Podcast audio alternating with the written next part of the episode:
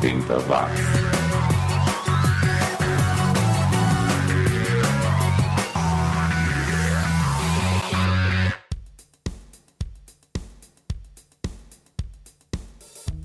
Subiu, tá na rede, mais uma edição do podcast mais 80mente correto do planeta. É o 80 watts, chegando com mais uma seleção das músicas e artistas que o mundo esqueceu. Se bem que alguns desses artistas o mundo sequer conheceu, afinal de contas, naquela época o mundo era bem menos globalizado e era muito difícil ouvir artistas croatas, catalões, eh, canadenses, dinamarqueses, suecos, e eles vão estar todos aqui hoje. Hoje vai ser uma verdadeira reunião das Nações Unidas mas é exatamente para isso que existe 80 watts. É a sua chance de ouvir músicas de todas as partes do mundo nos anos 80, sons novos, é, quer dizer, velhos, músicas do passado que ainda são novidades para nós aqui no Brasil, ou as velhas novidades, vamos dizer assim.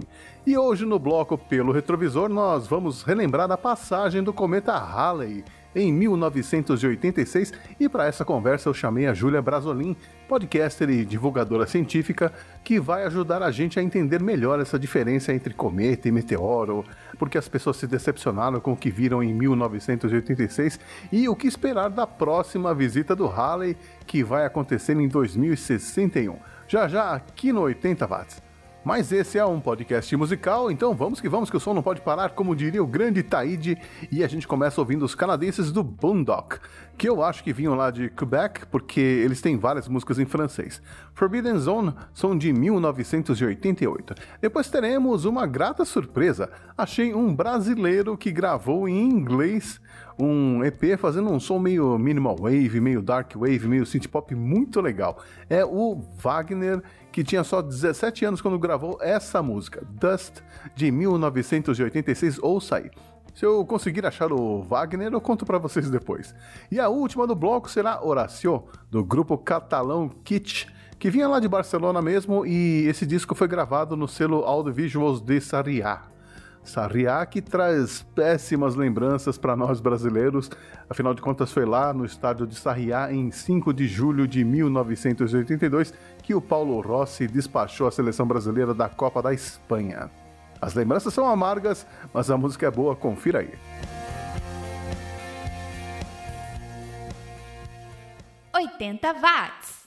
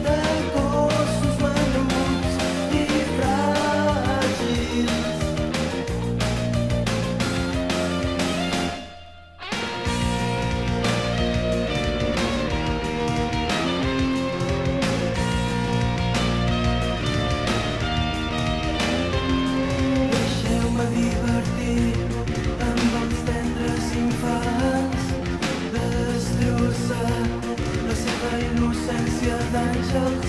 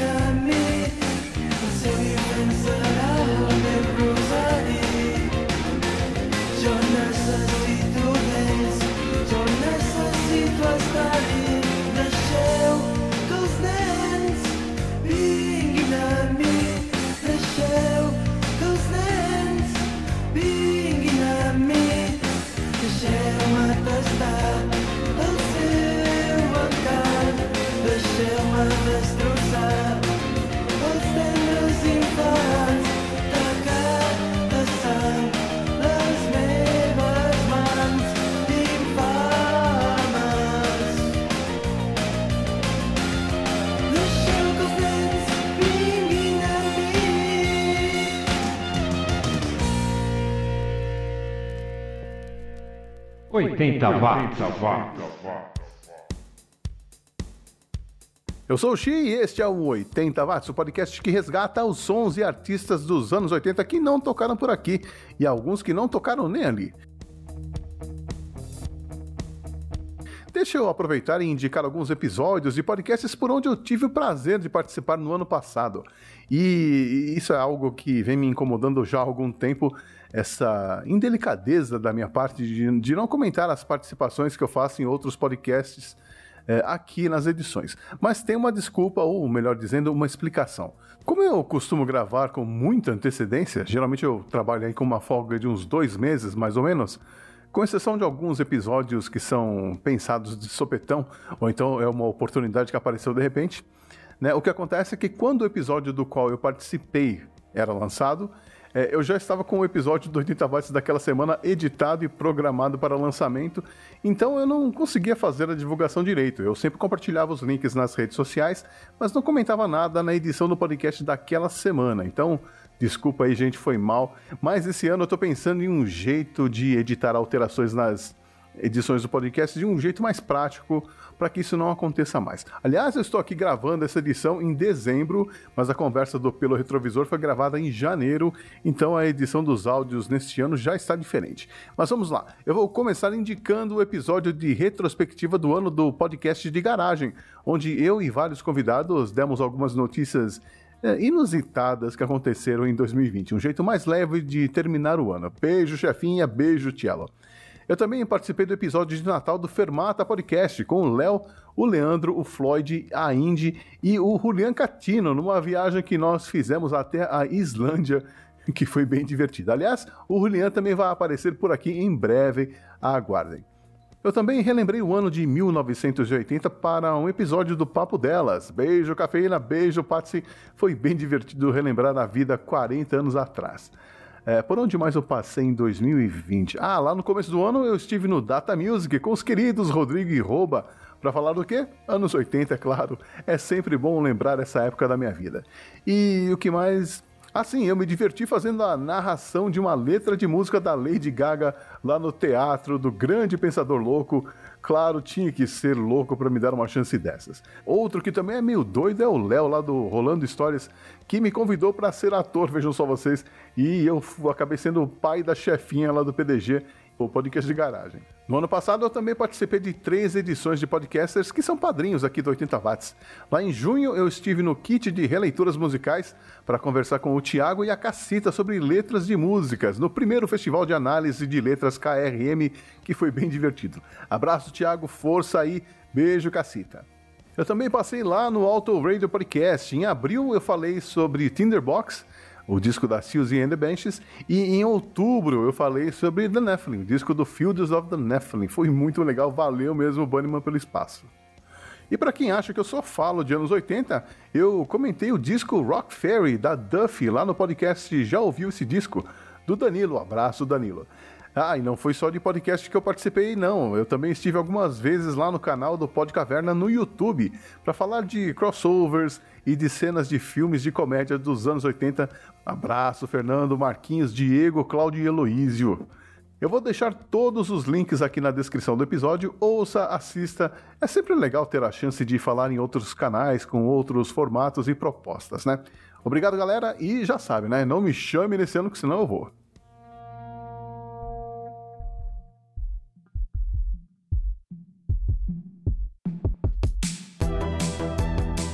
Mas vamos voltar à música e nesse bloco a gente vai com um goth rock, música dark, começando com os canadenses do The Neverman.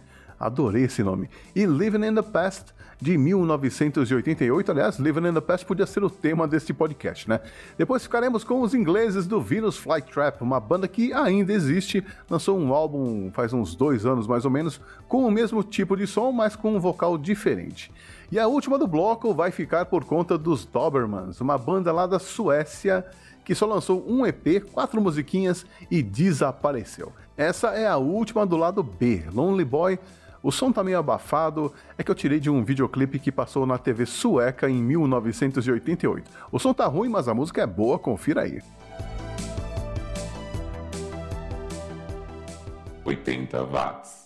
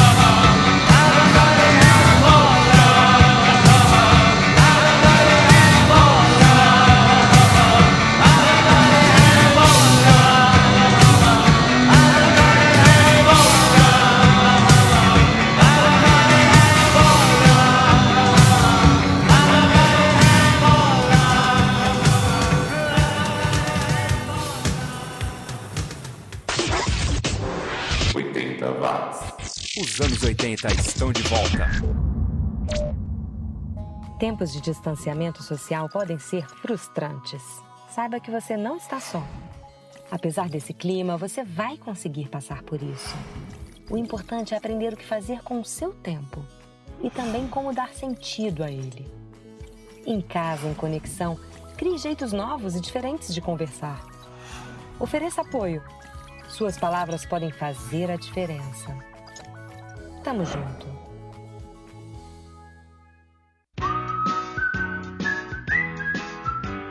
O dia começa bem quando tem Cleibon. Oba, Cleibon, agora ainda mais gostoso. Sempre Cleibon. Como é gostoso! É muito melhor. Claybon em nova embalagem. Sempre o melhor. Você, ei, psiu, você, você tá ouvindo 80 watts.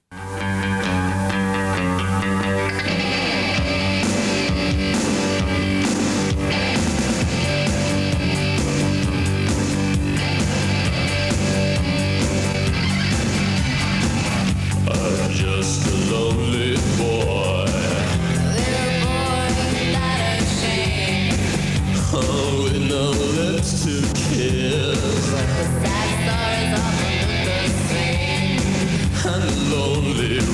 makes me crazy. So I hide my fear in leather.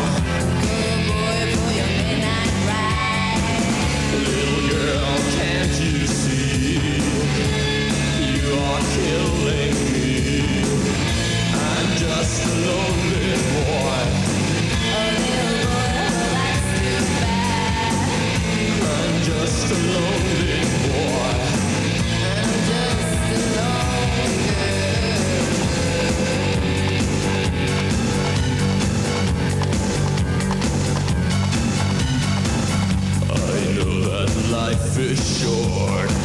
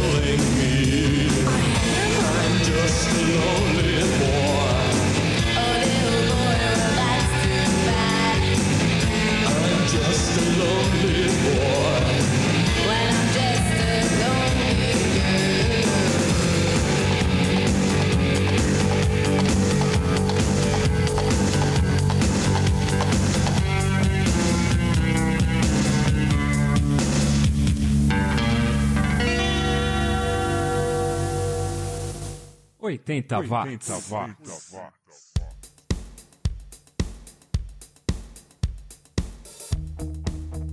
Eu sou o Xi e você está ouvindo o 80 Watts, o podcast que agora traz o bloco pelo retrovisor.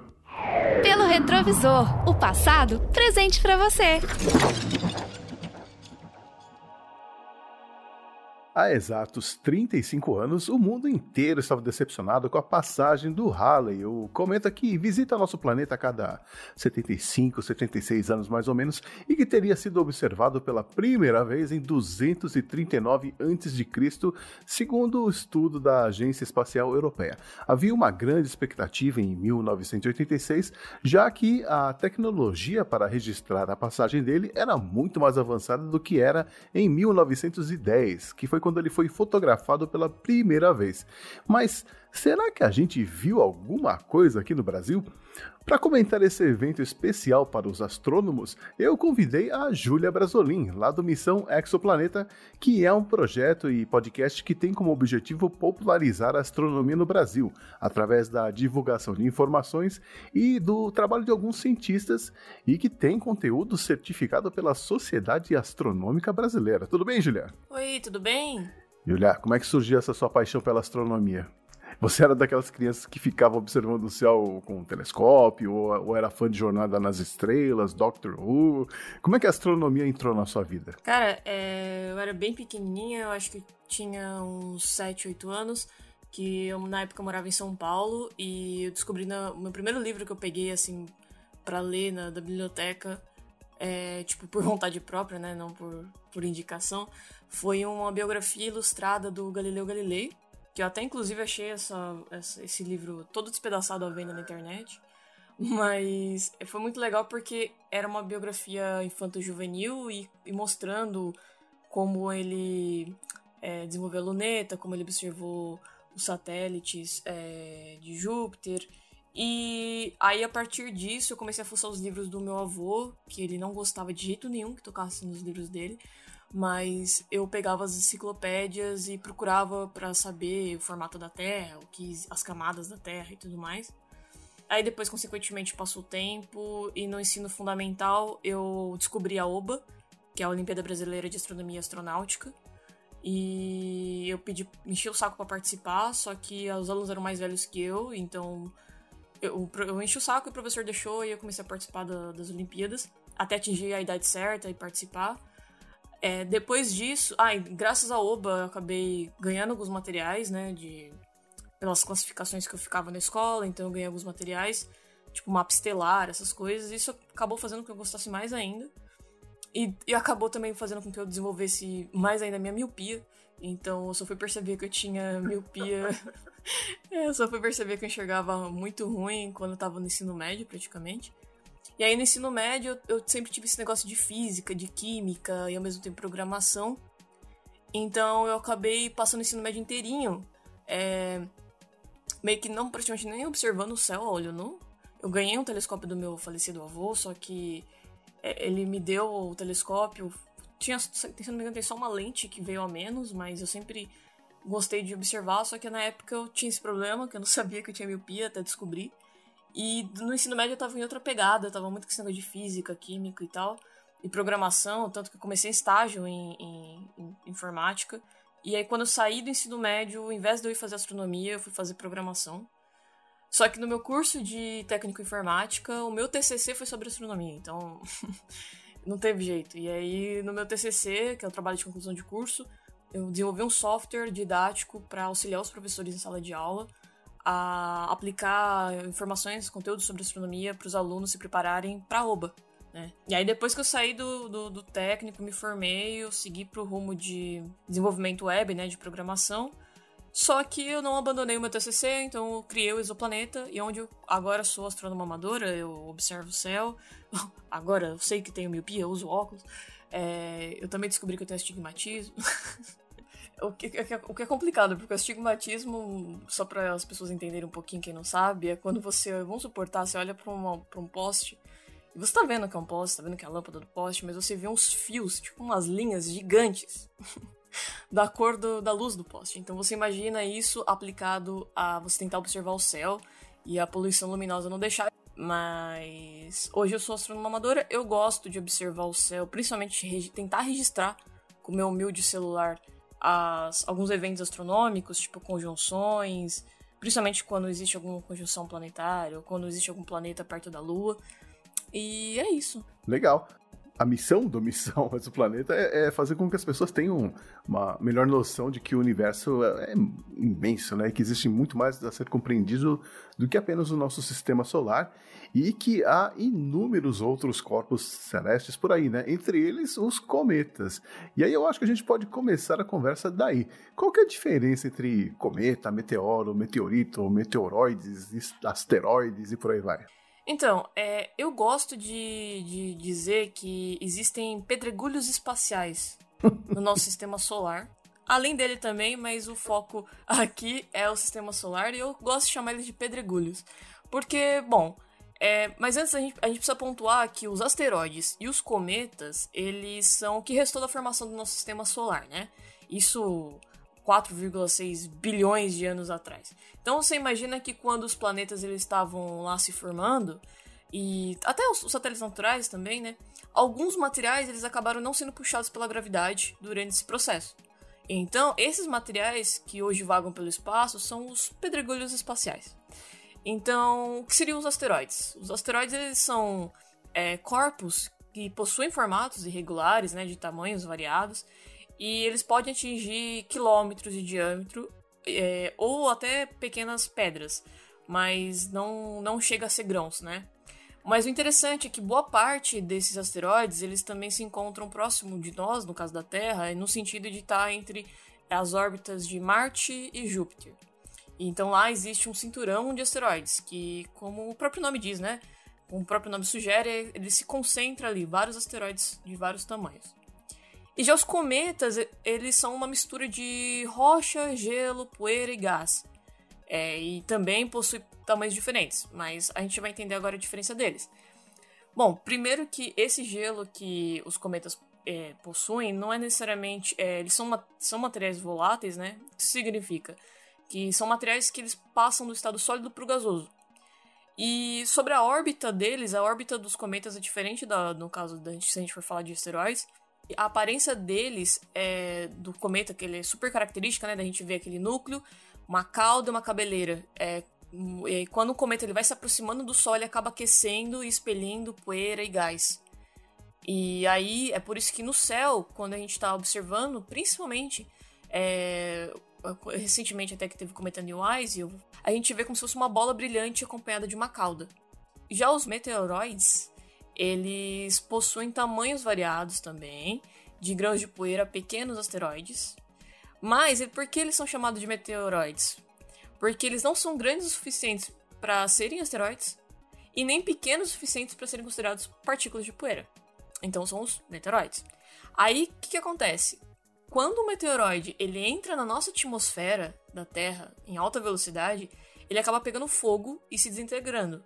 A gente, a gente chama popularmente de estrela cadente.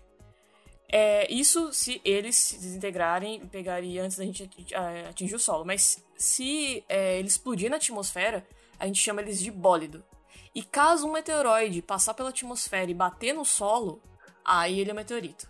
Então tem essa diferençazinha que causa muita confusão, o que é justo, porque os nomes são parecidos interessante. A gente pode falar com certeza que o, o Halley talvez seja o cometa mais famoso, né? Pelo menos na cultura pop. É, o Halley, ele. ele eu, eu quero acreditar, na verdade, porque assim, o, eu tava refletindo. Já faz um tempo que eu tinha até entrevistado o Leonardo Halley, que o nome dele é Leonardo Halley. Ele é um astrônomo, ele estuda astronomia, ele é graduando em astronomia. Acho que ele ainda é graduando, não sei se ele já passou, mas acho que ele é graduando. Eu entrevistei ele no Exoplaneta e ele tava falando, né? Ele ele falou por cima assim. E desde aquilo fiquei me, me, me, perguntando, porque eu lembro que quando eu era pequena se falava tanto de. Se falava tanto assim, ah. Porque eu gostava de astronomia, então as pessoas falavam, ah, e o cometa Halley, você viu? Só daqui sei lá quantos anos vai passar. E eu não sabia quantos anos eram. Eu achava que o cometa Halley era uma lenda. Eu achava que era alguma coisa de filme. Eu não entendia. E até quando eu fui chegar na, na OBA, quando eu fui fazer a OBA, que eu entendi, porque a gente tinha umas aulas extras de astronomia, que eu fui entender o que, que era o tal cometa Halley. Fui entender o, o, que ele tem um período. E eu acho que isso é um achismo meu, tá? Uma opinião minha. Eu acho que ele é tão famoso assim pela, pelo período dele ser tão curto. E não só por isso também, mas por ser o primeiro cometa periódico a ser registrado. Então, assim, o Halley ele é um cometa que foi. É, o, o Halley é um cometa que ele já foi observado e registrado an anos antes de Cristo, como você também falou.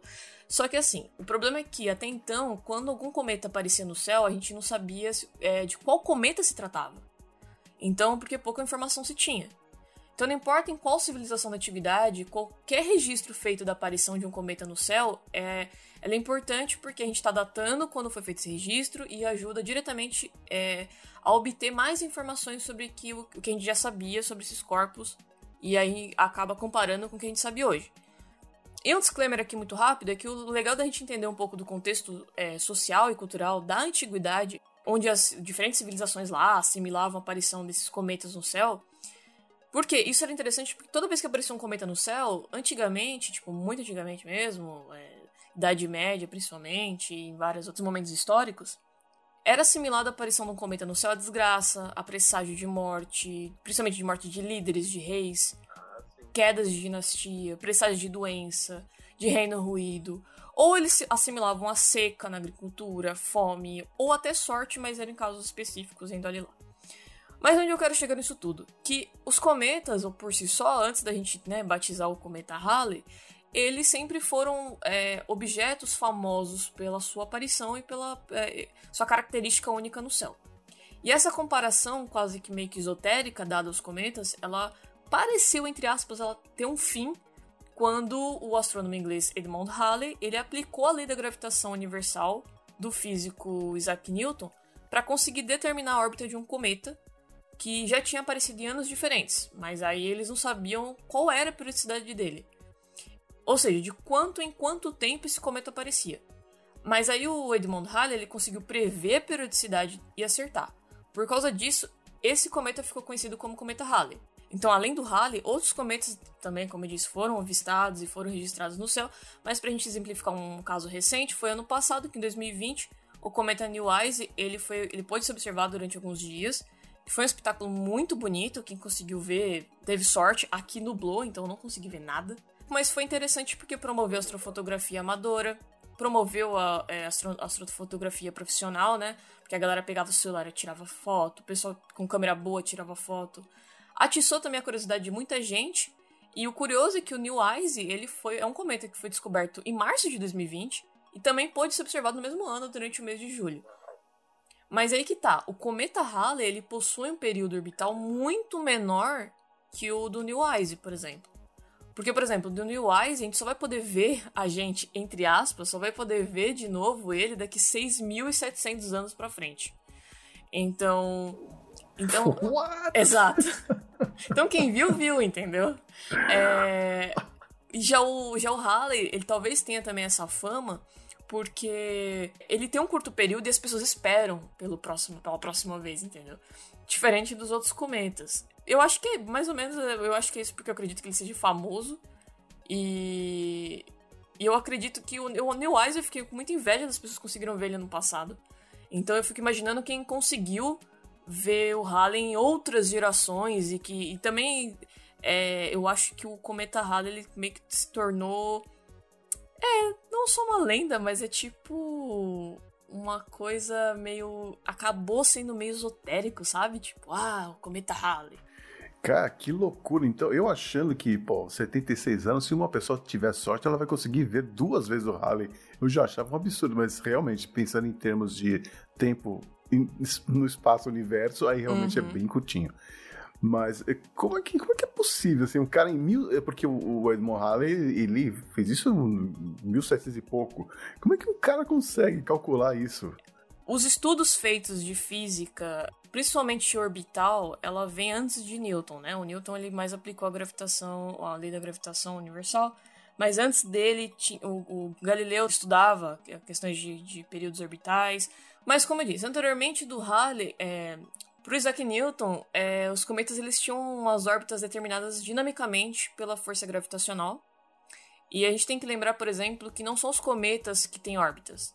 Para o Newton, os cometas tinham suas órbitas determinadas é, dinamica, dinamicamente pela força gravitacional, encontrando-se é, o Sol como um dos focos da, das, da, das órbitas. E foi a partir da lei da gravitação que o Newton elaborou tipo uma teoria sobre os cometas onde ele diz que os cometas se encontram em órbitas ou elípticas ou parabólicas. Aí o Edmund Halley ele conseguiu então prever pela primeira vez, de forma quase que precisa, quando o cometa apareceria de novo, usando a matemática e mostrando que os cometas eles obedecem às leis da física.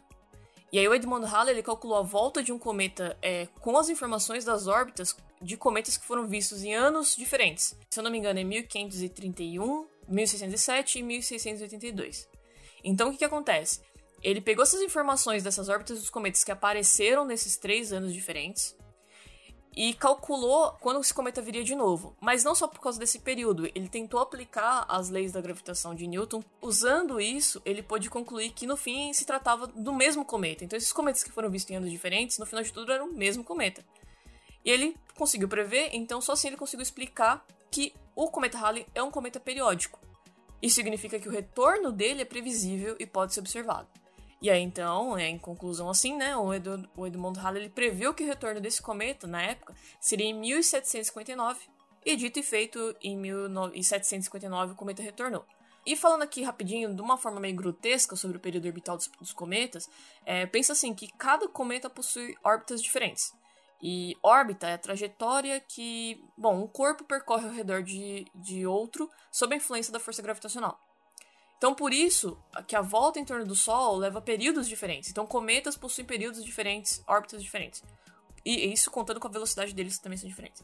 Então, quando o cometa está muito longe do Sol, eles atingem o que a gente chama de afélio. Quando eles estão muito próximo, periélio, que é aquilo que eu falei no comecinho. Então, isso é interessante porque enquanto um cometa ele está longe, ele basicamente é um núcleo, é só rocha com aquele núcleo congelado dele lá e poeira, tudo congelado lá. Aí ele só vai receber essa aparência que a gente conhece, da cauda, aquela coisa brilhante, cabeleira, quando ele se aproxima do Sol. E, tem a, e também tem aqueles cometas que, é, por possuírem órbitas parabólicas, acabam passando só uma vez próximo do Sol e nunca mais voltam. Então são órbitas que, tipo assim, basicamente quando ele passa em volta do Sol, a gente não vai ver eles tão cedo. Foi. Mas tem outros que tem aquela órbita fechadinha e tudo mais. É, quanto à precisão de prever o período orbital desse cometa e quando algum vai passar por aqui. Eu posso estar falando bobagem, mas isso não se aplica a todos os cometas. Então, por exemplo, consigo se aplicar o Halley, consegue se aplicar em alguns outros, mas nem todos os cometas dá para você ter uma, uma, precisão, assim, né, de, de quanto em quanto tempo vai aparecer. Uau, que loucura isso. Mas assim, é, é, essa última passagem do Halley foi importantíssima, né? É, porque pela primeira vez na história da humanidade os cientistas puderam enviar veículos espaciais para observar o cometa de perto, né? Você sabe me dizer o que, que eles conseguiram aprender? Se é que conseguiram chegar perto bastante? Cara, isso foi bem interessante, que é a parte mais de astronáutica, que eu também gosto muito que, bom, naquela. Vamos pensar que você até comentou no começo, né? Em 1910 a gente só teve a, a, fotografia do Halley, né? No caso, a primeira fotografia do Halley. Legal. Quando chegou 86, uma das melhores coisas que aconteceram, é, o lado bom, né, do que aconteceu dessa última passagem, foi o avanço no sentido do que a gente consegue saber sobre o Halley e só foi possível graças ao envio de sondas que registraram imagens do, do Halley. Essas sondas foram duas japonesas, que se chamam Planeta A e MST-5, teve a europeia chamada Giotto, e teve duas soviéticas chamadas Vega 1 e 2. E as sondas soviéticas elas conseguiram registrar que o núcleo do cometa Halley é, possuía formato irregular, como se fosse, sei lá, uma batata, com aproximadamente, aqui eu vou pegar os números que eu peguei, os números, é, tentei chegar o mais preciso possível, eu estou usando aqui como exemplo o livro de ouro do universo do astrônomo que eu gosto muito do trabalho, é um astrônomo brasileiro chamado Ronaldo Rogério de Freitas Mourão, e, e ele, ele, ele fala no livro que os números que chegaram né, a partir dessas sondas sobre o cometa Halley é que ele tem 15 km de comprimento, 7,5 km de espessura e 7,5 km de largura. E foram graças a essas imagens da Vega 1 e 2 que se soube que o núcleo do Halley ele era escuro e parecia revestido de carbono, o que até então não, não sabia. Todo mundo achava, ah, deve ser super brilhante, que lá deve ser, sei lá, branco, não sei. Mas não. E outra coisa que se descobriu que a superfície do cometa Halley apresenta colinas, tem vales, além de liberar as rajadas que eu também comentei por cima, que essas rajadas alimentam a, cabeleira também, porque essas rajadas de gás e de água, se não me engano, acho que 80% de água. E também foi possível se registrar e a partir desses dados da sonda Giotto, no caso, a uma intensidade no campo magnético e também rolou uma análise de espectrometria. É um jeito que dá para você saber quais elementos se compõem algo. Eu não sei se é o jeito melhor de eu explicar assim, mas, por exemplo, se soube quais elementos químicos compõem o Halley, se não me engano é nitrogênio, carbono, hidrogênio e mais um outro que eu não lembro agora, desculpa. Mas é porque é difícil gravar tudo isso de cabeça.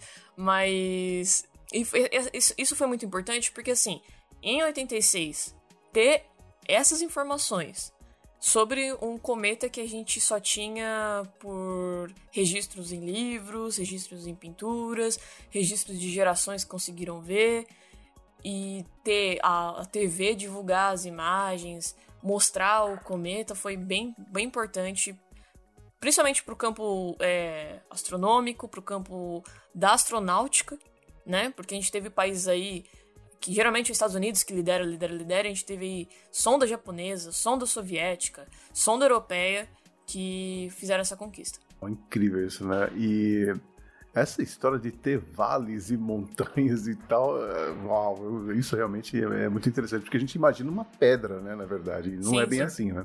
É um pedaço de um planeta.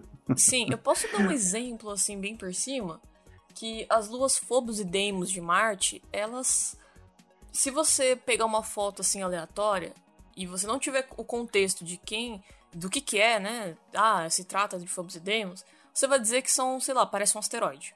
Porque é, elas são. A gente fala na divulgação científica, a gente chama de luas, mas o correto é dizer satélites naturais, né? Então, satélites naturais de Marte, é, Phobos e Deimos, parecem, sei lá, umas batatas deformadas. E possuem vales, possuem montanhas. Então, quem tiver a oportunidade de jogar no Google é, e dar uma olhadinha, vai perceber que parece sim um, uns asteroides. E também tem uma essa certa semelhança com, com. Não vou dizer bem com cometa, mas é legal que no espaço, grandes corpos celestes geralmente possuem crateras, entendeu? A Lua mesmo possui vales, possui montanhas, então é bem interessante. É, o que eu lembro de 86 é que eu não vi absolutamente nada e eu não lembro de ver nenhuma foto decente na, na mídia também. O, o que precisa acontecer para a gente ter uma boa visão da passagem do cometa? Então, olha, infelizmente, ou felizmente, eu não sei, como eu nasci em 96, é, eu não pude ver o Halley, eu nasci 10 anos depois. E eu cresci, como eu disse, né, ouvindo sobre, então para mim era só uma lenda. Mas vamos lá, em relação à última aparição do cometa, teve muita propaganda é, dizendo que, bom, como ele sendo o cometa do século, sabe? Só que da vez anterior que ele apareceu, ou seja, em 1910, os astrônomos já sabiam que quando voltassem em 86, a observação dele não ia ser lá tão favorável. Isso porque, à medida que ele vai se afastando do Sol, ele vai perdendo brilho porque a cauda vai reduzindo. Lembrando, a cauda vai reduzindo. Por que a cauda vai reduzindo? Porque o Sol não está queimando né, tanto, queimando assim, entre aspas, tanto o núcleo. Então o que aconteceu com o Halley foi que em 86 ele, foi, ele só foi ficar próximo da Terra em abril, se eu não me engano, mas dois meses depois do, do seu periélio. Ou seja, dois meses depois de ele ter atingido a aproximação máxima do Sol, ele passou perto da Terra. O que isso significa? Que o caso, quando ele teve aquela cauda bonitona, ele não estava próximo da Terra. Quando ele chegou próximo da Terra, a cauda dele bonitona já tinha, né, já tinha diminuído praticamente. Então ele ficou menos brilhante pra gente, vamos dizer assim. E aí antes dele aparecer, infelizmente também aconteceu isso de muito sensacionalismo, que é o que acontece ainda hoje, que a gente, divulgador científico, cientista, astrônomo profissional e amador, a gente precisa lidar com isso constantemente, com, as com essas manchetes, porque ela acaba causando muito, muito hype as pessoas ficam muito felizes em querer ver algum evento assim astronômico, bem em estilo ficção científica, e meio que não, não é, assim, às vezes não é bem isso, entendeu? É, vou dar um exemplo aqui muito rápido do que aconteceu em dezembro do ano passado, que é um, olha, um exemplo que eu vou levar pra vida. Porque aconteceu eclipse solar total. Só que a gente teve muita desinformação rolando, principalmente no, no, em sites de notícias e tudo mais, e muita gente ficou decepcionada, porque quando chegou no dia, achou que o dia vira noite, né? Principalmente as outras gerações que antigamente chegou a ver que o dia virou noite. Então, quando se fala eclipse solar, acha que, nossa, o mundo todo vai ficar noite. E aí essas chamadas sensacionalistas, elas geraram muito mais engajamento e impacto nas pessoas do que os títulos factuais e realistas que pode ser tido como pessimista ou sem graça, né? Então, no fim, o que rolou foi sim um eclipse solar total, que foi visível no Chile e na Argentina, mas foi um eclipse parcial em certos países da América do Sul, sendo o Brasil um deles. Ou seja, aqui não virou noite. O foco midiático não explicou isso, né? Na verdade, o foco, o certo eles deveriam ter explicado, ó, o Sol, ele vai ficar com eclipse parcial, ele vai parecer tipo uma meia lua. Na... E só que outra coisa, não pode olhar direto pro Sol. Mas não, isso não teve. Então, se a gente for comparar agora com isso, porque a gente tá com internet rede social, que deveria ser muito mais bem informado. Agora, em 86, além disso, do sensacionalismo e. Principalmente, né? Porque você fala, ah, o cometa Halley vai passar. Mano, todo mundo vai desesperado olhar pro céu pra querer ver. Eu não julgo, não. Mas é, eu acho que um dos outros motivos de, da decepção.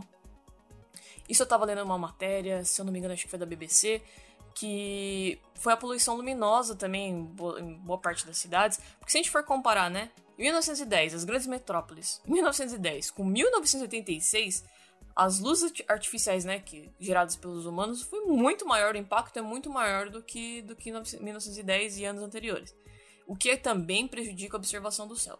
Na verdade, não necessariamente só sobre o cometa Halley, mas qualquer coisa, uma forte poluição luminosa acaba impossibilitando.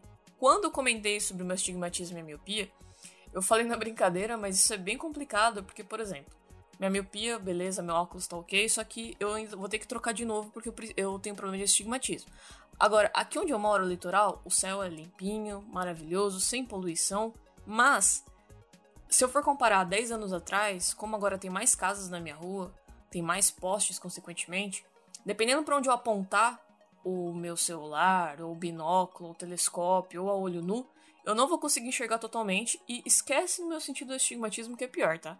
Mas até para mim registrar com o celular alguma coisa do tipo, eu não consigo porque a luz do poste, a luz das casas vão, vão bloquear essa luz, é, principalmente quando, no sentido do horizonte.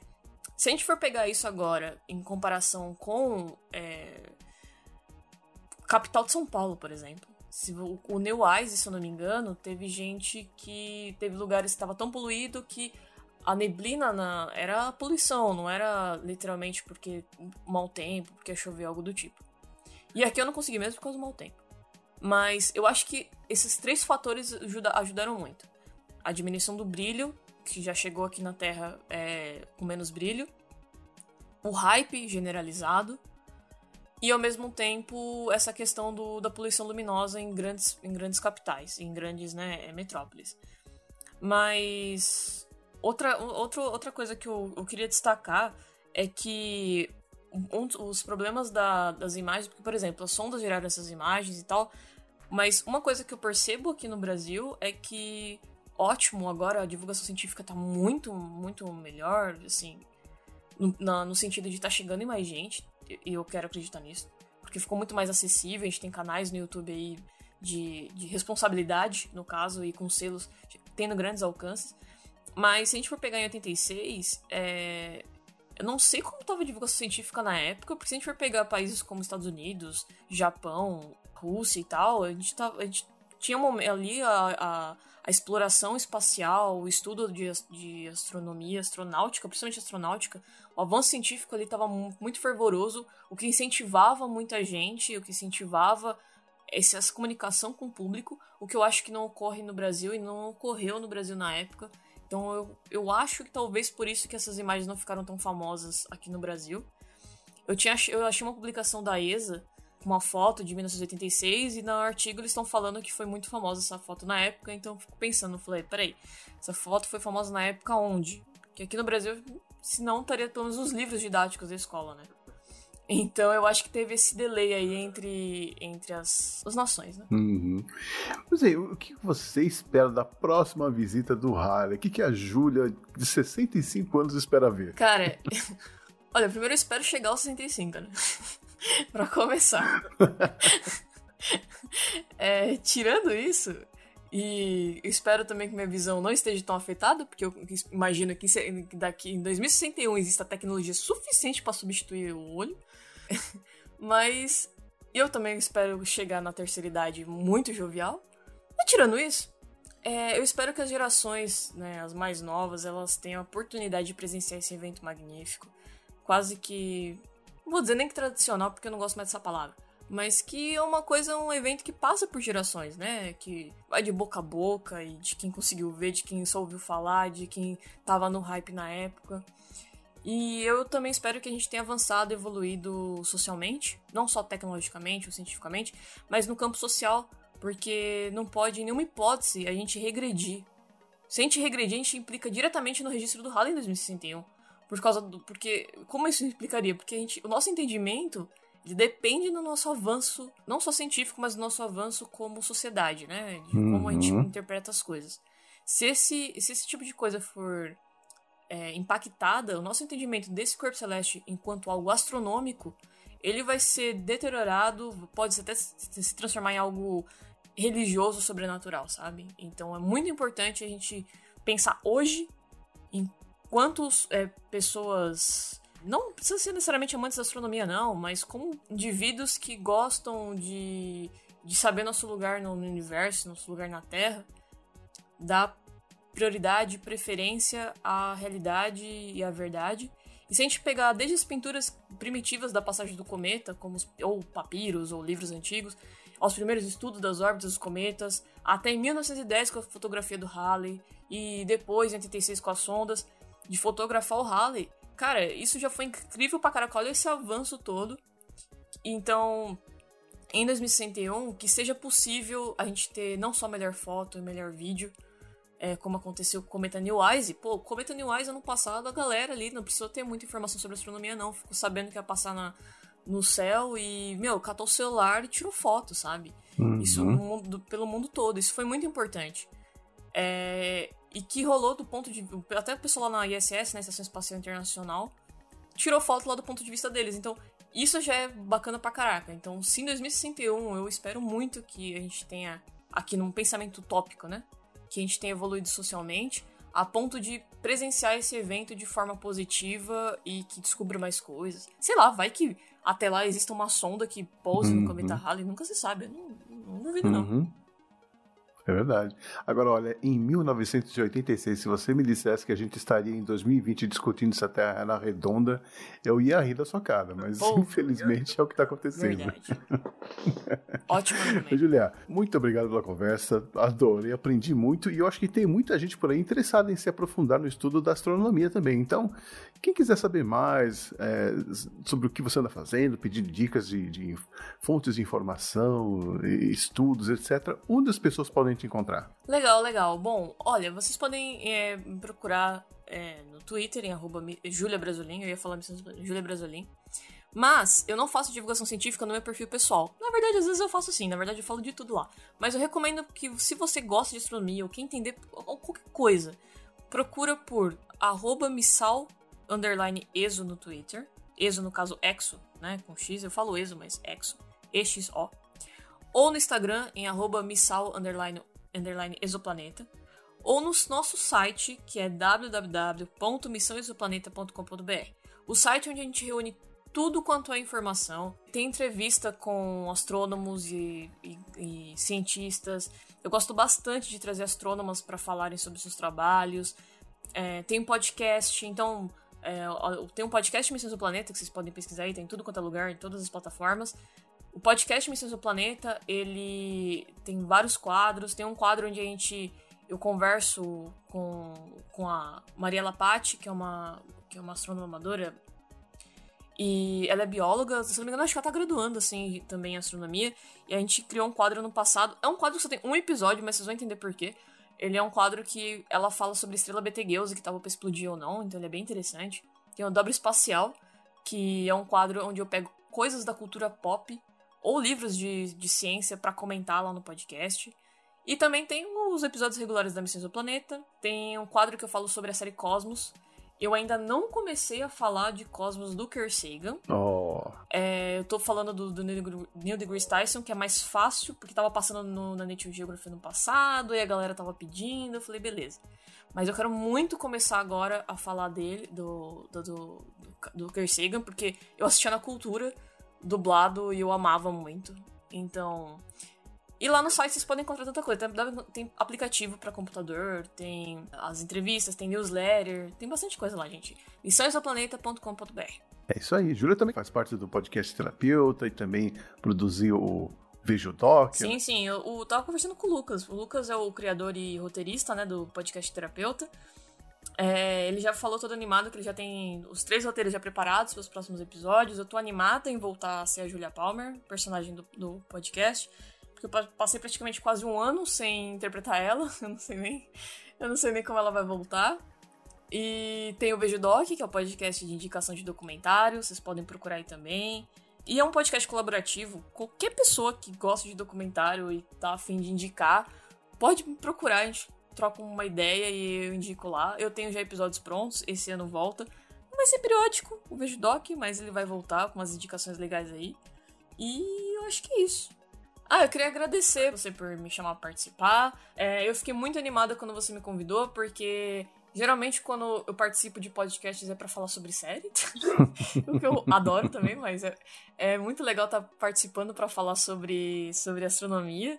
E o último episódio que eu participei foi num outro podcast que me convidou para falar de astronomia, só que era um podcast de astronomia. Então, um podcast que não seja da área me chamando para participar, e no podcast que eu conheço, eu fiquei muito feliz, muito animada. Tá levando a divulgação científica aí para muito mais ouvintes, então muito obrigada pelo convite.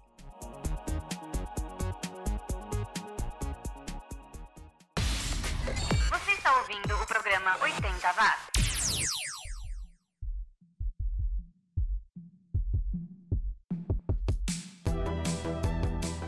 Voltando à música, agora a gente fica com a australiana Jan, uma cantora que apareceu para o mundo da música ao participar de uma competição famosa, o Star Search, na versão australiana. É, o Star Search, que era um tipo de American Idol ou The Voice dos anos 80. Ela que está no ramo da música até hoje, mas o que nos interessa aqui no 80 Watts é o que ela fez nos anos 80, então a gente fica com essa música, Lead Me On, de 89, de um disco que ela lançou como prêmio por ter ganhado o concurso. Eu achei bem legal. Depois ficaremos com os Yugoslavos. É, quer dizer, eles eram de Zagreb, então o certo é dizer que eles são da Croácia hoje em dia. É o Siromod Pop e Frida, música de 1988. Tô achando várias bandas legais lá da Croácia, Eslovênia, Sérvia. Uh, mas ainda preciso achar algumas da Bósnia e Herzegovina, do Kosovo, da Macedônia do Norte uh, e de Montenegro. Aguarde aí que eu tô pesquisando. E teremos também os dinamarqueses do Rock Casino, que fez sucesso lá na Dinamarca nos anos 80 e de vez em quando se reúne para fazer uns shows. Sabe como é quando tem que construir aquele puxadinho na casa? A galera se reúne. A gente ouve Elsk My Net, música de 1982. Não saia daí, já já eu tô de volta com as saideiras da semana.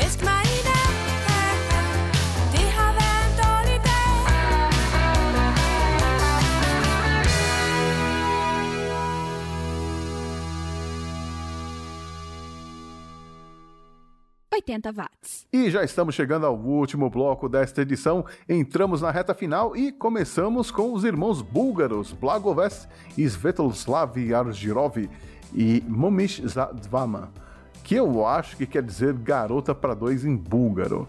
Essa música saiu em um LP que provavelmente tem a capa mais brega de todos os tempos, uma coisa horrorosa, mas a música é legalzinha. Aí a gente vai dar um pulinho ali do lado da Bulgária, na Rússia, para conferir o fórum, que já passou por aqui, mas agora a gente ouve um som mais eletrônico. Michtaiti, que eu acho que quer dizer sonhador em russo. E fechando o bloco e o programa de hoje, teremos o Savage Progress, banda inglesa que fez mais sucesso na Alemanha, Áustria e Suíça. Uh, eles faziam um som com várias influências africanas, caribenhas e também de reggae. Imagina a salada. Burning Bush, música de 1984. E eu vou ficando por aqui, vou puxar o carro e preparar a próxima edição inédita do 80 Watts. Valeu a você que me acompanhou em mais esse rolê nostálgico pelos anos 80 e eu espero te ver de novo por aqui na semana que vem. Até lá!